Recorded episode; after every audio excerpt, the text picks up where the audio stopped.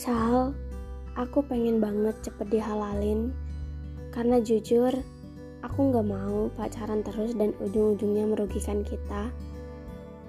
Aku pengen ke arah serius karena aku juga manusia biasa yang takut dosa.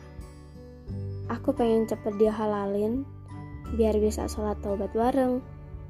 Memulai dari awal niat yang baik, memulai semuanya bareng-bareng.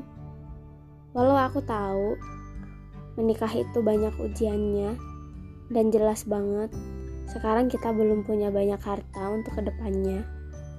Tapi janji Allah nggak pernah diragukan lagi. Aku lebih tenang kalau niat baik ini disegerakan, biar status kita jelas dan halal.